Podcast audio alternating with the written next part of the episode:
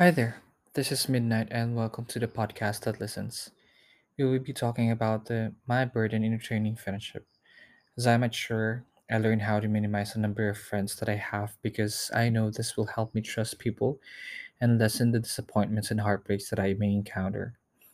Even though I'm a half-hearted sociable person, it is really hard for me not to interact with other people on social media. Good thing I already deactivated my Facebook account just to get away from the toxicity of my Facebook friends. So here's the thing my wife and I are already preparing for a celebration which includes our family and closest friends. Basically, this is a very intimate celebration and a special one because we only invited a few of our closest friends. These friends of ours have been with us for more than a decade now and they have been part of our lives since then. But the thing is, I have a certain friend whom I really had difficulty in approaching them because because of the issue we had from the past in which really affects the celebration because I'm getting sort of in the middle of the issue. All right, so let me give you a quick background of what happened. Back then we had a college group and it lasted for almost a decade until the issue happened. I think that was last year. This issue of ours was different from the previous ones because it was the end of our friendship group. And since we are a group, a few of my friends became the man in the middle.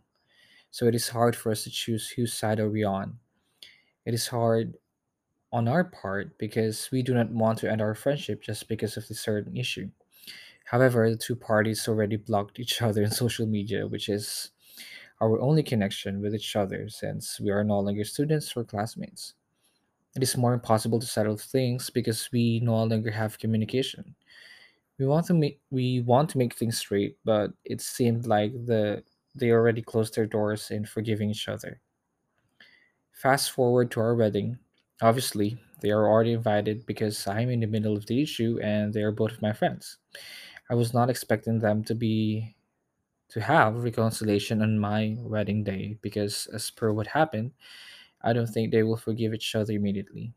I was not anxious about them attending my wedding at the same time because it is a large gathering and it will only take a few hours for them to be together in the same venue. But but this upcoming occasion we have is quite hard because it is going to be an overnight celebration. Who knows what will happen? There are three things that really annoys me whenever he's around. First, he is kind of spoiled brat. He really wants to be the center of attraction. He always wanted to be special as if he's the main character. Do you know what I mean? Second, since he wants to be the center of attraction, he kind of makes everything revolves around him. Like he wants us to prioritize him whatever it takes. Whenever we are in a social gathering, he makes something that annoys us to catch our attention. And whenever things get worse, he will post it in social media like like real mature. Why can't he just make it private and resolve this issue privately? Also, one thing that really pisses me off is the fact that this friend of mine always brags about him praying for us. I mean, there's nothing wrong about praying for other people, and it really and it's really heartwarming knowing that someone is praying for you. But it feels like manipulative, manipulative in a sense because I feel like I'm obliged to be thankful for doing it to us, and it's like, hey, I'm always praying for you, so you need to return the favor. Do you get my point? It annoys me because every time that he messages me, he always mentions it. I mean, Why do you always have to tell me that you're praying for me? I believe that prayer should be private and should be encourage should encourage people who are on rock bottom and not some kind of an achievement that should be proud of. Although although there are times that I think I'm just being biased for myself because I know that I'm already annoyed at them in the first place. Now don't get me wrong on this, but our friends are not perfect, neither am I. It's just that these annoying things that he does somehow makes it evident because of the issue we had. for posting it on social media. Like he's getting the sympathy of our common friends without sharing the whole story of the issue. Then these common friends of ours tend to think that we are the root cause of the issue, and he's the victim. It stresses me out knowing that I have to deal with this, that I shouldn't be dealing with it because I have other issues, especially I'm already building my own family. And I'm no longer in that level of thinking about retaining the people that I have and trying to burn bridges, which I should not. But I should because this will not end unless I disconnect myself from them. This is a time that I should really choose which side I'm, I am on. I just realized that as I grow older, I'm starting to lose people or friends in my life. There are pros and cons in losing people. The cons are like a pill which is hard to swallow, especially when you're already built with your fa- life with them. The people you choose to lose were already part of who you are. They somehow completed your personality and identity. So disconnecting them is like ripping myself apart, removing the usual things that I usually do with them, removing a few principles that they contributed to your life because it no longer applies to yours. This really breaks my heart because I already invested a lot of time, effort, emotion, finances, and memories. More than 10 years of friendship is a really big deal, and cutting off everything you made together is like breaking up with your partner.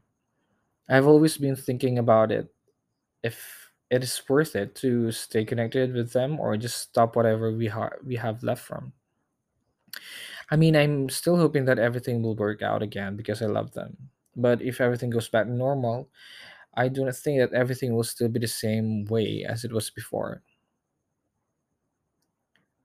A message from the Daily Stoic book indicates that character is a powerful defense in a world that would seduce and change you. If you know what you believe in and why you believe it, you'll avoid poisonous relationships, toxic jobs, and any number of ills that afflict people who haven't thought through their deepest concerns. I mean, I have always been good in avoiding toxic things and choosing the appropriate principles in my life. And this was the first time again in decades that I had a hard time disconnecting myself from my friends. I do not know what will happen, but I have decided to really not care at all. I mean, since I no longer have Facebook, it will lessen my connection with them. Eventually, it will subside, and hopefully, he will no longer message me about praying for me again and again. I guess this podcast is going to be an open ended episode. We'll never know what will happen to our friendship, but I will, I will always for the better. Thank you again for listening to this episode entitled Like Ripping Myself Apart. If you want to talk things about the things about that you can share to others, you can message me on Twitter, Midnight Wallflower. Your secret is safe with me.